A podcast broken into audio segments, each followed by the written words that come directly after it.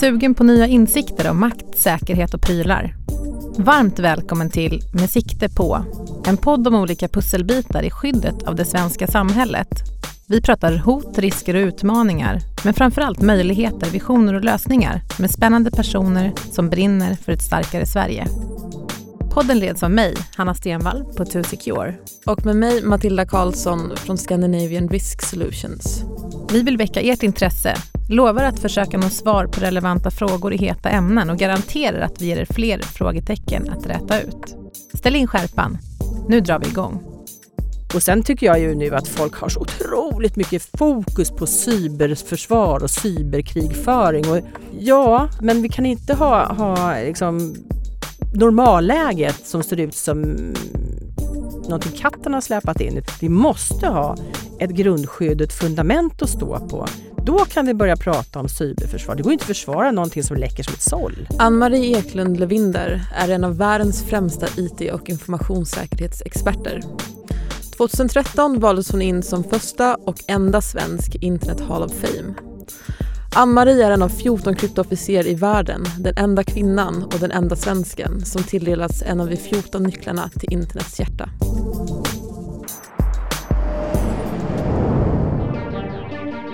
Välkommen Ann-Marie. Tack så mycket. Du är en av Sveriges och till och med världens absolut främsta informationssäkerhetsexperter. Hur kom det sig att du valde den banan som ung tjej? Det var en slump. Absolut. Det, och det är ganska roligt för att det är väl så för väldigt många att det är inte någon, man har inte den här big plan framför sig och att så här ska det bli utan det var jag eh, slutade skolan väldigt tidigt för jag började när jag var sex, hoppade över första klass och gick en väldigt kort gymnasielinje. Så när jag var 16 så stod jag där och tänkte jag måste skaffa mig ett jobb. Och då blev jag maskinskriverska på Stockholms tingsrätt. Jag var en hejare på att skriva maskin.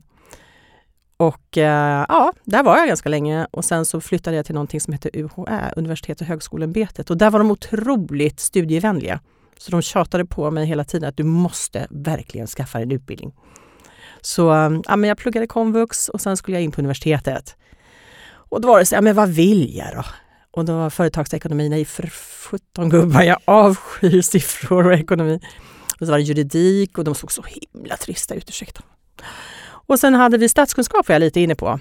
Men så var det någon som sa, jag hade inte betyg som räckte, så var det någon som sa då, det här med systemvetenskap, det skulle vara någonting för dig. För du som gillar apparat, jag hade ju suttit vid en sån här stor skribona på UHÄ som eh, ja, jätte, jätteskrivautomat helt enkelt. Och tyckte det var superkul, det var den enda som kunde den där utan och innan. Så tänkte jag, varför inte? Och så hade jag betyg för det och så på den tiden fanns någonting som hette 25-femma. Man var 25 år fylld och hade jobbat i fem år så hade man förtur eller fanns vissa prioriterade platser. Så där hamnade jag. Och systemvetenskap på den tiden var oerhört mycket programmering. Eh, vi programmerade i fem, sex olika programmeringsspråk. Och sen så var det lite statistik och alldeles för mycket matte om vi är tillbaka till siffrorna. Men så då fanns det såna här valfria kurser och då gick jag och läste för Louise Yngström som var professor i informatik. Hon hade informatik med säkerhet, informationssäkerhet. Och där på någonstans så bara kände jag att det här är så klockrent. Det är precis det jag gillar. Hittade du en förebild? Ja, det skulle jag ju säga. Hon var ju verkligen min förebild. Hon var otroligt duktig. Sen träffade jag en annan förebild i Agneta Blad som jobbade på statskunskap. Så jag var, jobbade för dem medan jag pluggade. Så jag blandade det där ganska friskt. Härligt med bananskal. Bananskal är fina grejer. eh, idag så är du IT och säkerhetschef på Internetstiftelsen i Sverige. Mm, informationssäkerhetschef, eller ICISO som det så fint heter numera. Chief Information Security Officer. Vad gör eh, IIS? Internetstiftelsen eller IIS, vi är de som eh, sköter om och administrerar den svenska toppdomänen.se och sedan 2013 så har vi också ansvar för driften av .nu. Eh, och det är det ena benet. Stiftelsen egentligen bildades för att vi ska dels driva toppdomäner för Sverige på internet men också för att vi ska främja en positiv utveckling av internet i Sverige. Eh, vi tjänar pengar på domänadministrationen och det vi tar in på gungorna satsar vi på karusellen i form av främjande verksamhet. Och det är då allt ifrån svenskarna och internet, den årliga statistiken, det är internetdagarna, en jättekonferens som vi ger varje år. Vi har eh, internetkunskap som är egentligen kunskapsspridning för, för alla som vill använda nätet på ett, ett säkert och bra sätt. Vi har digitala lektioner som nu, det kom till i år och det handlar ju egentligen om att den nya läroplanen säger att lärarna ska utbilda i digital kompetens och programmering. Och de är ju rätt chanslösa om man har jobbat som lärare kanske 10-15 år, för det ingick inte i lärarutbildningen då, det ingår inte i lärarutbildningen idag heller tror jag. Men då har vi skapat en hel del lektionsmaterial som vi delar med oss under Creative Commons-licens, det vill säga öppen licens. Så vem som helst får ladda ner och använda och, och bedriva sin utbildning. Vad betyder det rent konkret att man driver toppdomänen.se? Ja, det betyder att, att um, varje gång du skriver en webbadress eller en mejladress på din dator eller telefon eller vad du använder för någonting, så pratar dina system med mina system för att ta reda på vart det här mejlet ska ta vägen eller till vilken webbsida det är du vill komma. Så det sker en uppslagning mellan domänadress och IP-adress som är den tekniska adressen. Med. Idag kan det vara en utmaning, eller det är en utmaning att få unga kvinnor att utbilda sig till tekniska yrken. Varför är det så, tror du? Ja, alltså av det, det, har ju varierat över tiden. Nu är det väl på väg upp igen, tack och lov. Det, men under en ganska lång tid så var det nedåtgående trend och det handlar ju väldigt mycket om den här grabbigheten i branschen. Eh, och inte minst på universitetsområdet. Och om man tar sig för att läsa lite platsannonser för tekniska yrken så inser man ganska snabbt att det här är ingenting för mig. Jag skulle ju tycka det, det här är ingenting för mig. De vill, inte, de vill ha någon som är lite cool och lite, ja, lite killig. så mera. Men vi gjorde en undersökning mm, tillsammans med några andra just kring det här varför, eller är det så att kvinnor väljer bort teknikyrket och vad är i så fall skälet? Och skälet var, hade egentligen ingenting med långa arbetsdagar att göra eller med, med tuff, alltså att man inte hade tillräckligt med kompetens, utan det handlade väldigt mycket mer om om svårighet att, att komma vidare i karriären, det vill säga man kommer till en viss nivå och sen är det stopp. Och väldigt många lämnar IT-området när de har kommit en bit på väg därför att de når liksom glastaket. Eh, och sen så var det också att eh, attityd, man tycker inte om att jobba som ensam tjej i en grupp. Man blir ganska solo.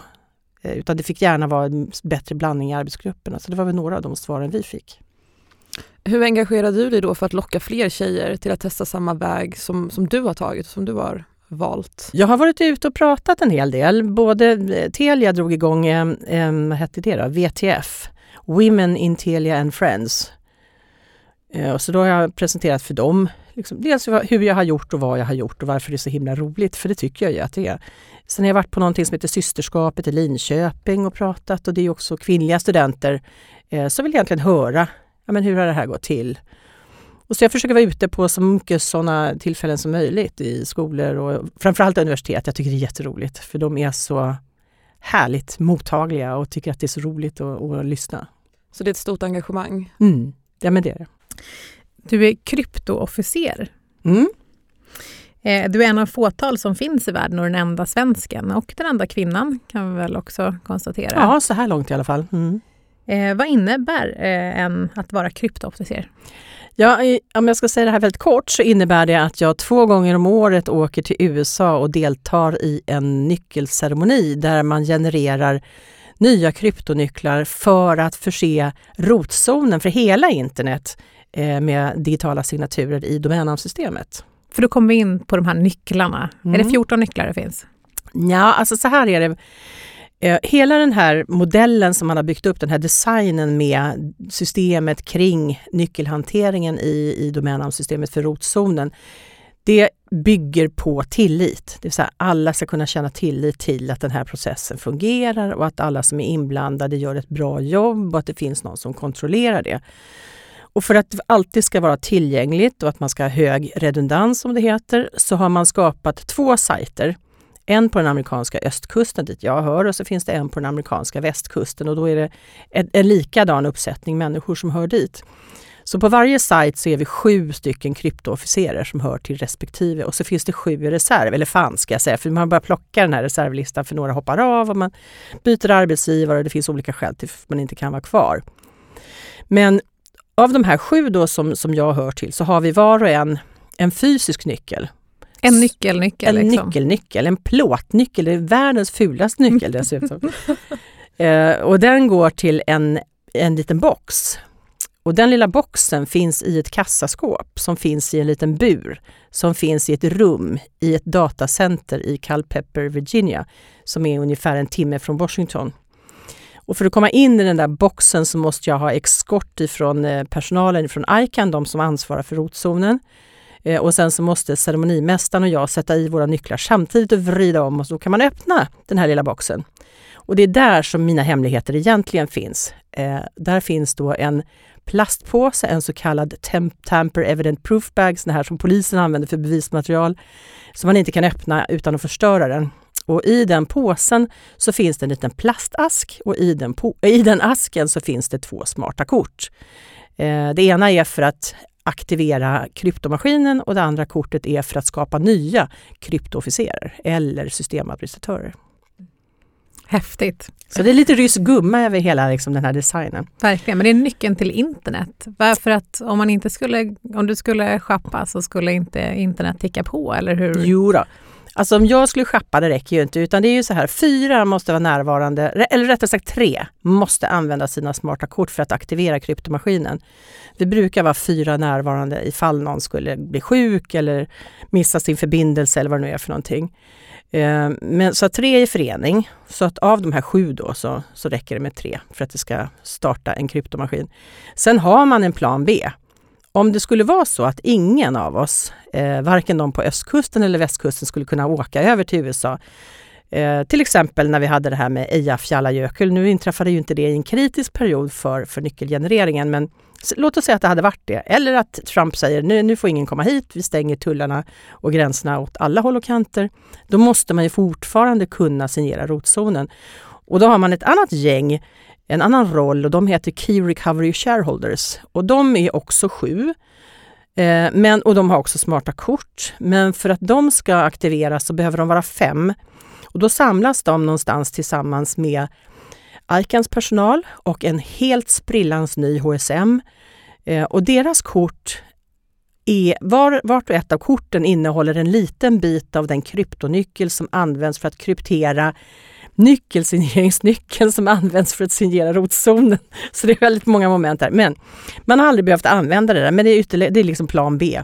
Och sen finns det en plan C, men den är mycket tråkigare att ta till därför att skulle ingenting annat fungera, ingen kan ta sig dit och man får inte dit några kryptoofficerer och ingenting går att göra åt det så, så är den yttersta utvägen det är att man faktiskt borrar upp det här kassaskåpet, bryter upp boxarna och aktiverar kryptomaskinen själva. Men vad man gör då, det är att man raserar hela den tillitsmodellen som man har byggt under de här åren sedan 2010 och fram till idag. För det, igen, det här bygger på att man litar på att det går till på ett bra sätt. Och då ska inte bara amerikanerna lita på det utan det är kineser, japaner och afrikaner och asiater. Jag menar folk från hela världen ska känna att ja, det här är tryggt och säkert. Vi litar på att de gör ett bra jobb. Varför ligger den här rotzonen i, i USA? Är det för, på grund av det geografiska? Nej, det är av historiska skäl. Ja, det var där det började. Så att det, det, det är av historiska skäl. Och sen John Postell var ju den personen som faktiskt hittade på det här med landsdomän, alltså landskodsdomäner så att vi fick .se och Finland fick e, .fi. Och, och sen så, för man kom på det att domännamnsystemet behövde bli mer distribuerat. Så det är ju ett upp och nervänt träd kan man ju säga. Så under toppdomänerna så finns ju huvuddomänerna då som is.se eller soft.se. Eh, och, och det, hela det här Ansvaret från roten till toppdomänerna delegeras ner, så de säger vi ser till att ni finns i roten. Ni får fixa resten för er toppdomän. Och likaså säger vi till våra huvuddomäninnehavare, vi fixar så att SE alltid är nåbart, men ni får lösa att er domän alltid är nåbar.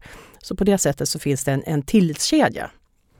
Och den ska ju också kunna gå hela vägen tillbaka då så att man kan lita på signaturer. 2013 så tog du som första och hittills enda en svensk plats i Internet Hall of Fame. Vad, vad är Internet Hall of Fame och vad innebär den här utmärkelsen? Ja, alltså det är ju mest ära och berömmelse. det är inte fel. Nej, det är inte fel. Nej, men det är väl att man blir uppmärksammad. För jag har ju varit fruktansvärt envis med det här med säker DNS kan jag säga. Jag började 1999.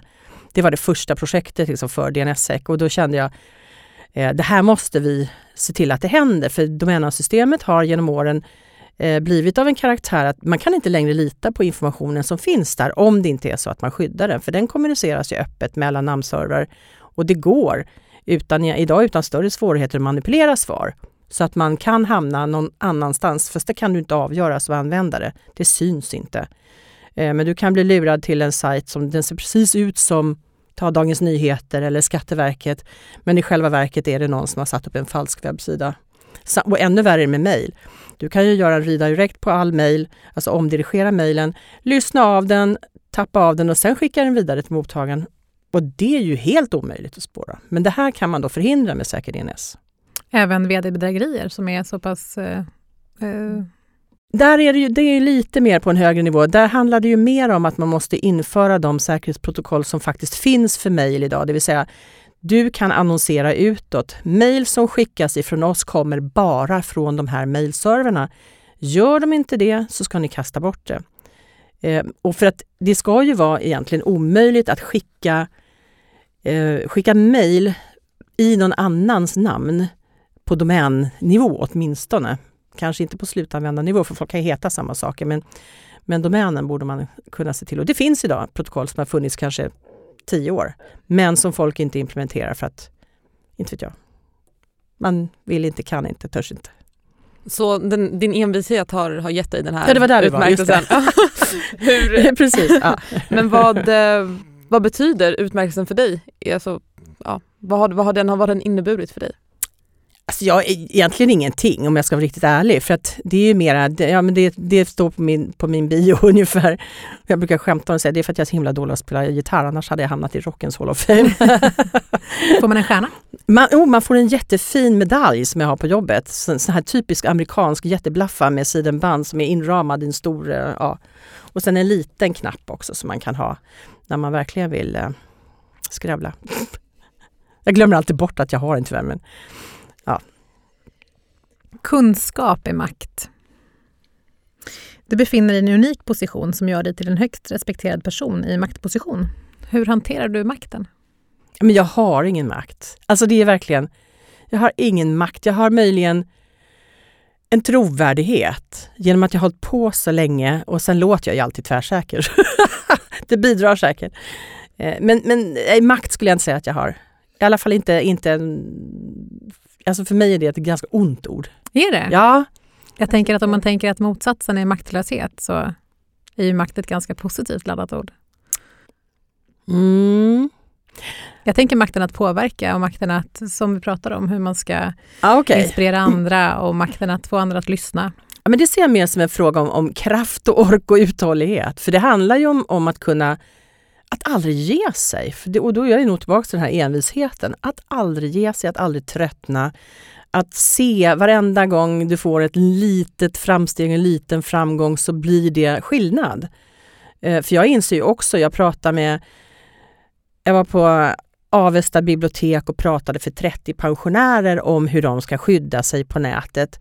Och det är 30 pensionärer, de var jätteintresserade men jag vet inte hur många det finns i Sverige och 500 000 av dem står utanför internet, 500 000 av dem är sällananvändare som gör dem också till en väldigt stor riskgrupp.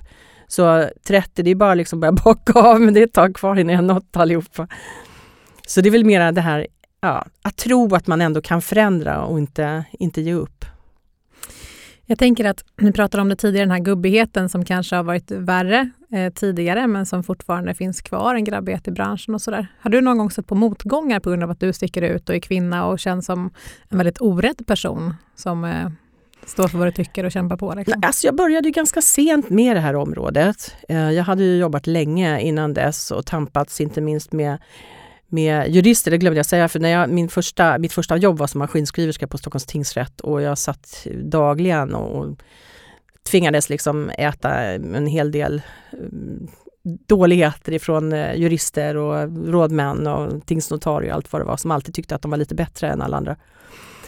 Men, och, och det lärde mig, tror jag, att få lite skinn på näsan. Eh, så när jag väl började plugga, eh, då var jag ju faktiskt inte så ung längre, i alla fall inte purung, så jag var ju 25. Eh, och sen var jag färdig när jag var 27, 28 där. Ja. Så ja, men jag tror att det ändå gav mig en viss... Sen har jag aldrig varit särskilt rädd av mig, det är väl det kanske. Att jag, för jag vet när jag började på Statskontoret som var mitt första jobb efter universitetet. Då skrev jag ett brev till deras personalchef. Nu ska jag bara vara barnledig här ett år, sen kommer jag till er. Och han var bara så här, jaha? men han tyckte det var så fascinerande. Det var ett längre brev, men i alla fall.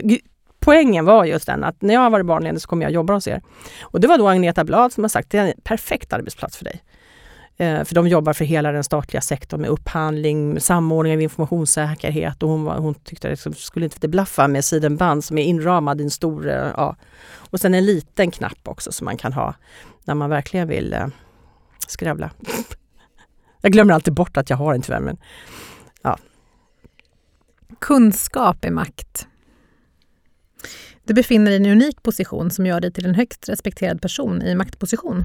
Hur hanterar du makten? Men jag har ingen makt. Alltså det är verkligen, jag har ingen makt. Jag har möjligen en trovärdighet genom att jag har hållit på så länge och sen låter jag ju alltid tvärsäker. det bidrar säkert. Eh, men, men makt skulle jag inte säga att jag har. I alla fall inte, inte en, Alltså för mig är det ett ganska ont ord. Är det? Ja. Jag tänker att om man tänker att motsatsen är maktlöshet så är ju makt ett ganska positivt laddat ord. Mm. Jag tänker makten att påverka och makten att, som vi pratar om, hur man ska ah, okay. inspirera andra och makten att få andra att lyssna. Ja, men det ser jag mer som en fråga om, om kraft och ork och uthållighet. För det handlar ju om, om att kunna att aldrig ge sig. Det, och då är jag nog tillbaka till den här envisheten. Att aldrig ge sig, att aldrig tröttna. Att se varenda gång du får ett litet framsteg, en liten framgång så blir det skillnad.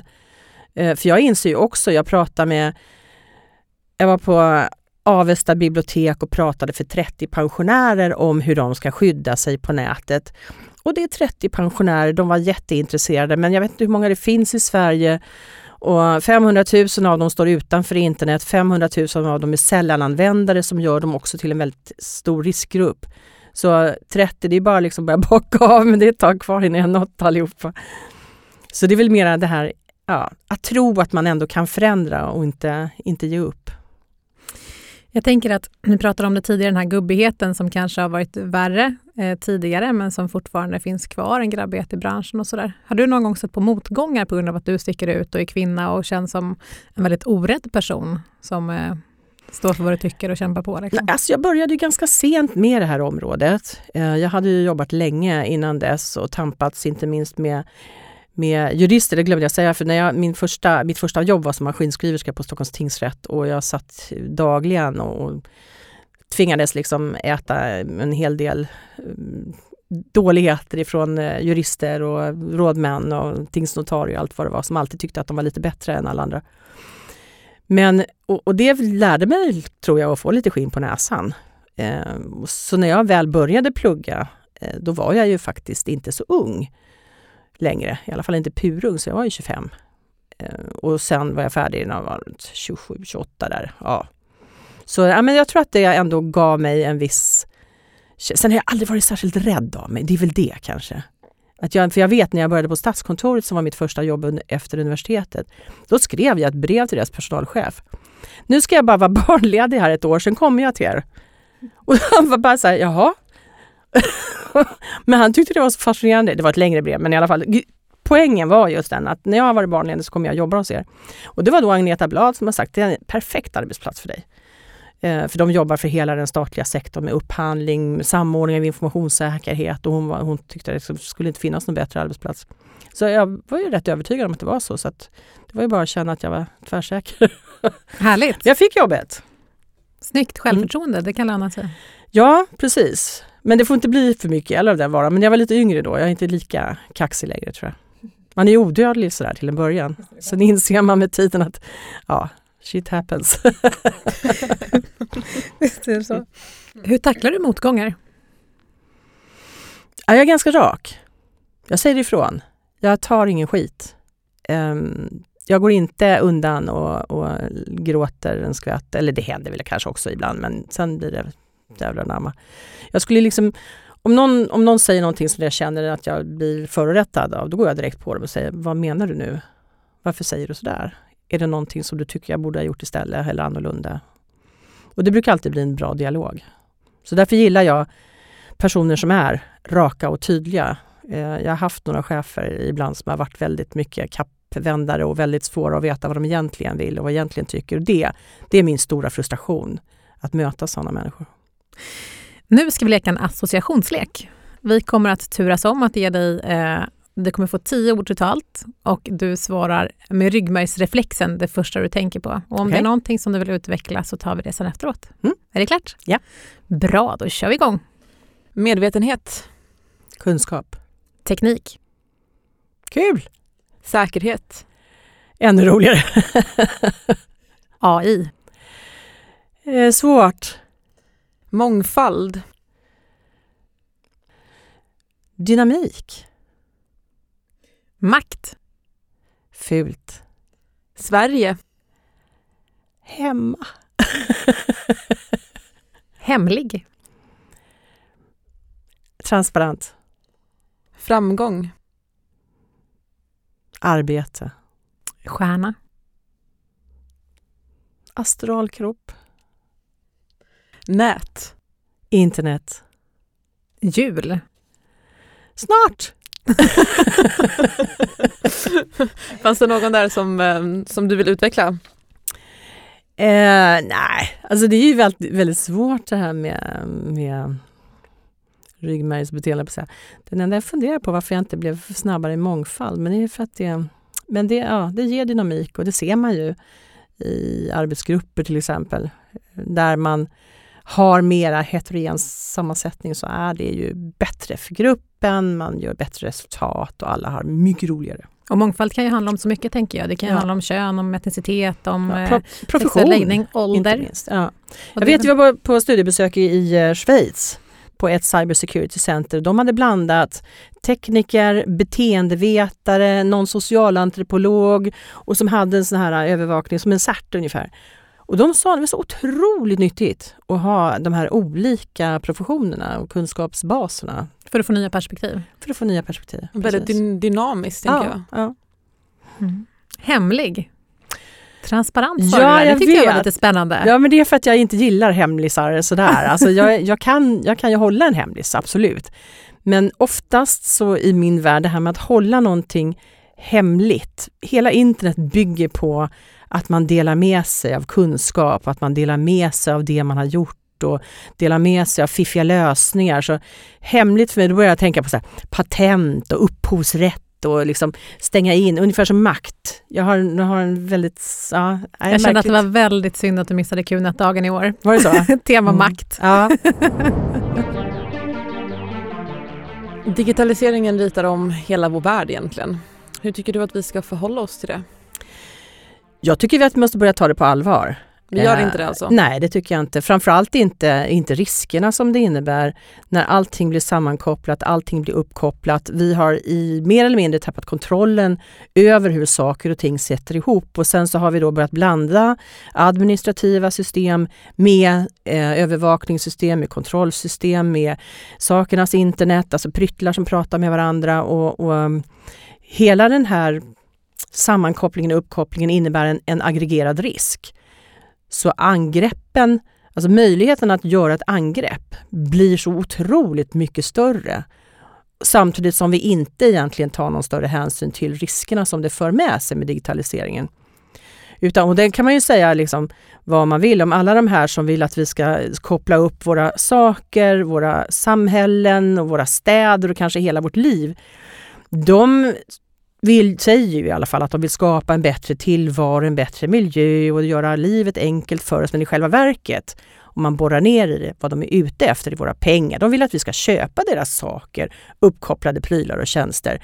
De har inte vårat välbefinnande som sin första prioritet och det, det är lätt att glömma det. Eh, och det finns heller inga starka krav på att de ska lägga tid på säkerhet. Och det här är då grejer som består av komponenter som har otroligt små marginaler. Och att räkna med att de skulle ha lagt något större krut på skydd och säkerhet, det är nog att stoppa huvudet i sanden och inte se sanningen i vitögat. Om vi då tar de här riskerna på allvar, om vi börjar göra det, vilka möjligheter finns det då? Är det oändligt? Ja, ja, absolut. Det är det. Det är fantastiskt. Jag är verkligen ingen domedagsprofet, men jag bara tycker att vi måste tänka efter lite eh, innan vi bara... Just nu så springer vi bara rakt fram eh, med tunnelseende och tycker att allting är underbart. Och det är det på något sätt. Men det, vi måste också komma ihåg att hela den här internetperioden som vi har haft med spel och lek och allting är kul, den är över. För nu kopplar vi upp saker där det faktiskt börjar göra skillnad, där det får enorma konsekvenser, inte bara för samhället utan också för individerna. Ta bara det här med pacemakers som ju också är uppkopplade, som pratar med sjukhuset på natten och skickar över data och där åtminstone två fall vet jag, där man har fått kalla tillbaka en halv miljon pacemakers för att det fanns sårbarheter i den trådlösa överföringen till sjukhuset så att en angripare skulle kunna dränera batterierna så att det tar slut eller ändra hjärtfrekvensen hos folk. Och det kanske inte är någonting man önskar sig. Det finns ju en norsk forskare, Marie Moe, som själv har en pacemaker som startade ett forskningsprojekt för att titta på just hur säkra är de här apparaterna? Och hon har ju konstaterat att det finns en hel del att göra. Förbättringspotential brukar det kallas. Så det här med medvetenhet är väldigt viktigt. Hur, hur ser medvetenheten ut i Sverige ifall man ser till vår befolkning? Alltså man måste göra skillnad mellan medvetandet hos den normala användaren. Man kan inte lägga allt ansvar i knät på användarna heller. De har inte den förmågan och det är inte heller deras ansvar fullt ut. De ska se om sin egen miljö och sin, e-, sitt eget beteende, ja. Men, men att ha säkra tjänster och produkter, det ligger hos leverantörerna. Så där måste man kanske höja ribban en smula och ställa högre krav. Hur, men hur kan vi öka medvetenheten då? Om man ändå ska se till till oss som bor här, eller till oss som använder de här produkterna? Mm. Ja, jag tror att det, det kommer nog eh, att förändra sig med automatik. Alltså det blir ju en normering hela tiden. Det, saker och ting ändrar på sig. Ta bara det här med lösenordshantering. Även om folk fortfarande är ohyggligt dåliga på att välja lösenord och använda unika lösenord på olika platser så är det ju ett medvetande som börjar smyga sig in hos folk eftersom det händer så mycket med läckage, stora databaser av mejladresser och, och lösenord som kommer ut i det vilda och som missbrukas. Så, och det var samma sak tror jag när man började med, med bilar. Alltså det var ju lite så, folk dog som flugor. Och så kom man på att det här är ju livsfarligt och så började man skicka någon snubbe som gick framför med en röd flagg. Det var väl det första, att här kommer en bil och sen så vart det lite regler, sen vart det trafikljus och sen vart det planskilda korsningar och sen blir det självkörande bilar. Eh, så någonstans så, så jag menar, det sker ju en, en utveckling hela tiden som, som förhoppningsvis är till det bättre.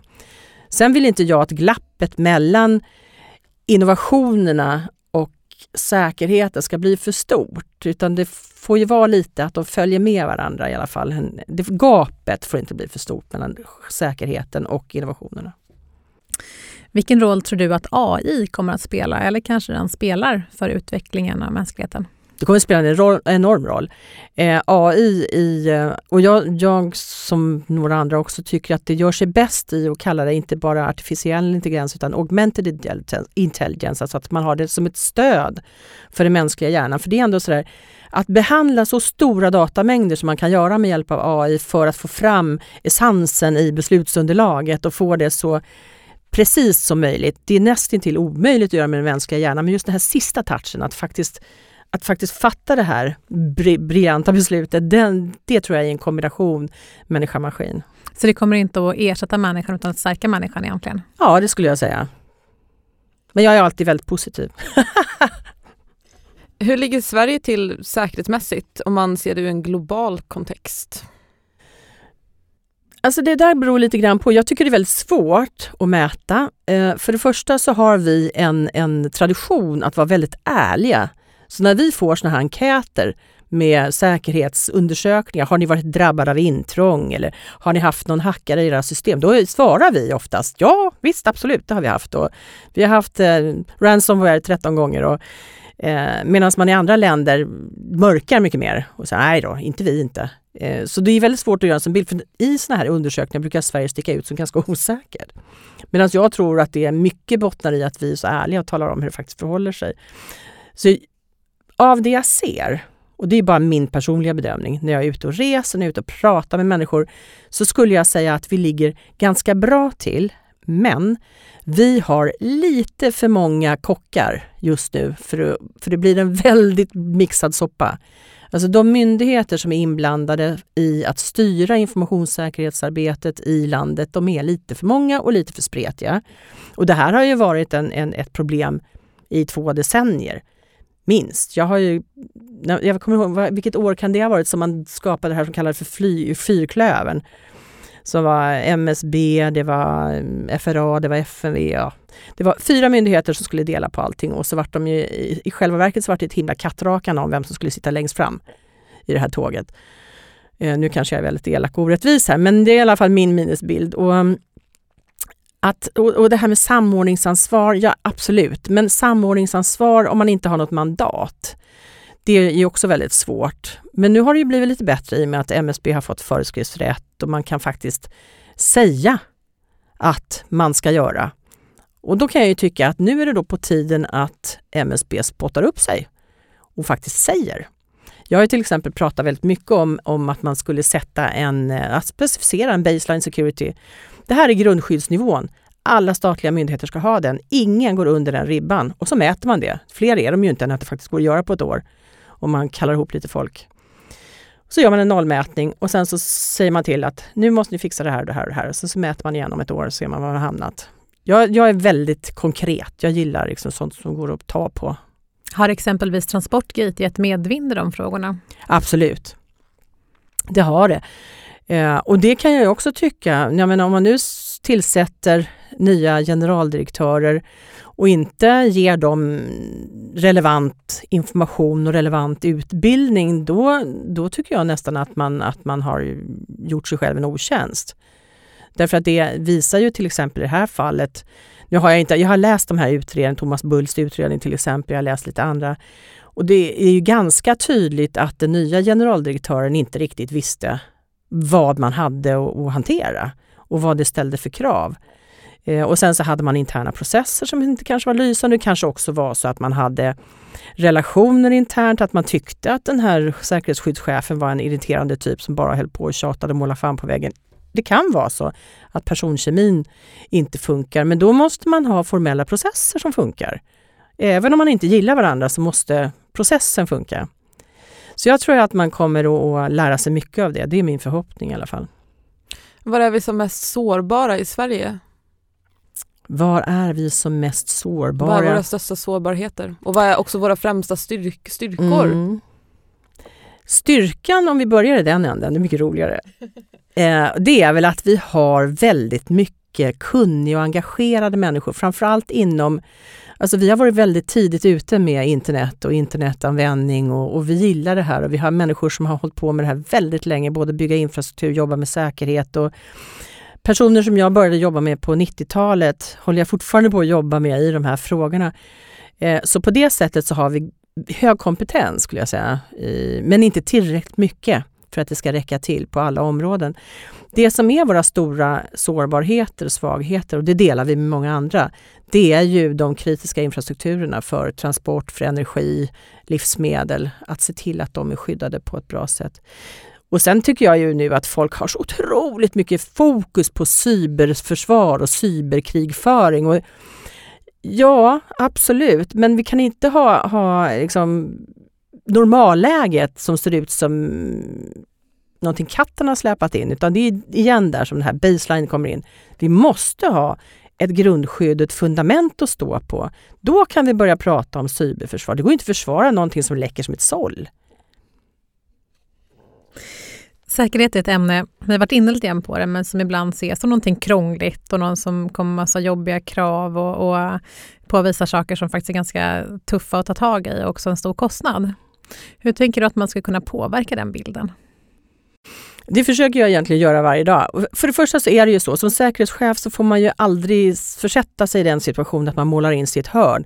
Idag som, som informationssäkerhetsmänniska så måste man ju förstå verksamheten, förstå vilken nytta man kan bidra med, men också överlåta risktagande till ledningen, för det är inte ditt beslut. Du kan tala om att det här innebär en stor risk, det här är vad som kan hända eh, göra kostnadsberäkningar, för det brukar de ju gilla, att man kan sätta liksom pengar på det. Och sen så tror jag också att man ska akta sig för att kasta pengar på problemet och framförallt köpa teknik. För det är ju alla väldigt pigga på. Och vi köper ett sånt system eller ett sånt verktyg. Då har jag köpt mig fri och jag kan freda mitt samvete. Medan det i själva verket handlar om att skapa en organisation som har en kultur där man tycker ja, men det här måste vi naturligtvis göra, det är ju självklart. Så, och det, det kostar inte så mycket, det tar bara en himla massa tid. Och någon, någon eller några som har det till uppgift. Apropå med det här med människoteknik då. Mm. Men du nämner det själv att, eh, att man då kanske gör det till en ledningsfråga. Tycker du att säkerheten är på rätt nivå i svenska bolag och organisationer idag? Den börjar bli. Det börjar absolut bli och där har då eh, i alla fall Transportgate hjälpt till en hel del. Man inser, jag menar kom igen, alltså 85 procent av våra tillgångar i företagen idag är digitalt. Så det är ingen överraskning att det finns förväntningar från kunder och intressenter och, och aktieägare och vad det nu är, att det här ska skötas på ett bra sätt. Och då, måste man, då får man ju sluta liksom titta på den här typen av risker som man är van att hantera och också ta in de nya riskerna. Så att man inte släpper det bara och säger det här får IT-avdelningen ta hand om, för det är himla vanligt. Och det får väl kanske vi som har jobbat med säkerhet att ta till oss att vi är för dåliga på att sälja in eh, våra lösningar och vad man behöver göra i verksamheten, att visa nyttan. Så det behöver vi lära oss mer av. Men då finns det en positiv riktning. Jag tänker, ser du samma riktning som en positiva trend när det handlar om liksom att lägga rätt fokus på människa kontra teknik när vi pratar om IT och informationssäkerhet idag? Nej, man är väl fortfarande lite för benägen att kasta pengar på teknik, skulle jag säga. Sen, sen så ska jag all respekt för awareness eller medvetandehöjning och utbildning. Men man kan inte ha utbildning, one size fits all, alla ska gå igenom samma. Jag har träffat människor som sitter i finanssektorn som ändå ligger rätt bra till när det gäller liksom hur deras kultur ser ut. Att de är, de är vana med krav, de förstår att de måste uppfylla det här och att man ska vara försiktig med andras pengar och så. Men de kan ju visa tecken på någon sorts utbildningsutmattning för de måste gå igenom ja, men den här grundläggande säkerhetsutbildningen en gång om året och det blir ju bara ihåligt tjat till exempel. För om jag ska göra en utbildning och gå igenom den, då vill jag ju komma ut i andra sidan och ha lärt mig någonting och blivit bättre. Inte bara fått upprepat för mig. Glöm inte lås skärmen och du ska ha så långt lösenord. Du vet allt det här. Släpp inte in obehöriga, dela inte med dig av dina lösenord. Vad det är. Men därför så måste man mycket, mycket mer eh, anpassa utbildningen till målgrupper. Man måste fokusera mycket mer på den psykologiska biten av informationssäkerhet. Så varför är vissa människor så hyggligt riskbenägna? För det, vi är olika. En del är livrädda, vågar inte göra någonting och andra bara undrar vad som händer om jag trycker på den här knappen. I några av vår tids största informationssäkerhetsskandaler, som vi också har pratat om här nu, eh, har outsourcing varit en omdiskuterad fråga, alltså Transportgate. Hur tänker du kring outsourcing överlag? Jag tycker det är bra. Det, det, är klart att det är en, en jättebra eh, variant på att ha egen drift om det är så att man inte har kompetens och förmågan att ha den själv. Sen ska man ju då förstås veta vad det är för informationstillgångar som man vill lägga ut och vad det är som är lämpligt att lägga ut. Eh, och därifrån ta beslutet, ska jag ha en helt outsourcad lösning eller ska jag ha en hybridlösning eller måste vi ratta det här själva till viss del? Eh, och, och då tycker jag ändå att men om man inte har gjort den hemläxan, då blir det ju väldigt svårt att säga nej men vi outsourcar hela skiten. Förlåt för franskan. Men, eh, och så, så har man inte liksom egentligen tagit höjd för vilka krav ställer det på leverantören, vilka legala krav måste vi uppfylla, ta bara det här med dataskyddet till exempel. Det är ju superviktigt idag att man ser till att man håller informationen inom EU helst om det går, eller ser till att kryptera den på ett sätt där det är man själv som har kontrollen över kryptonycklarna så att ingen annan kan komma åt informationen. Eh, men, men jag tycker outsourcing är bra eh, givet att man, att man faktiskt gör hemläxan först kollar ordentligt. För det, det är så. Du har fortfarande informationssäkerhetsansvaret. Det tar inte leverantören hand om åt dig. Så om du inte har ställt krav och frågat efter saker så är det ingenting de gör av sin godhet, utan då, då finns det inte. Så det måste man vara medveten om. Avslutningsvis, om du fick önska en sak som politiken löste ut, vad skulle det vara? Ja, men vet du vad det skulle vara? Om, vi tar, om jag får önska mig en sak bara, så är det faktiskt någonting som det ligger en motion om just nu och det är inrätta en IT-haverikommission. Eh, för handen på hjärtat, när det sker större incidenter, om man tar flygindustrin så har de varit jätteduktiga på att gå till botten med varför hände det? Vilken modell hände det? Vilken version av modell hände det? Så ser man var felet ligger, sen sprider man snabbt den här informationen till alla i branschen som har samma modell i samma version och ser till att de fixar. På informationssäkerhetsområdet är det så här, snabbt sopa in det under mattan, sekretessstämpla, ingen ska få veta vad som hände och varför och, och, så kan vi låta alla andra falla i samma fälla, eller hur? Istället för att se till att den här kom, kunskapen kommer ut så att man får möjlighet att rätta till om man nu sitter med samma programvara i samma version med samma bugg. Eh, och en IT-haverikommission skulle då ha det uppdraget utan ingen blaming och gaming, inte leta eh, vad heter det? syndabockar. Eh, utan bara se till att ta reda på vad det var som hände, varför hände det och hur ser vi till att det inte händer igen. Och sen skriva rapporter. Mer transparens. Mer transparens, absolut. Glimrande, vilket spännande förslag. Visst är det? Ja, verkligen. Och det är ändå bara 15 år sedan vi föreslog det första gången, jag och Patrik Fällström, så det går ju undan ibland. Hoppas vi på en spurt då. Tusen tack för att du kom hit Ann-Marie. Tack så jättemycket. Tack för att vi kom. Ja, vad ja. härligt. Tusen tack. Tack.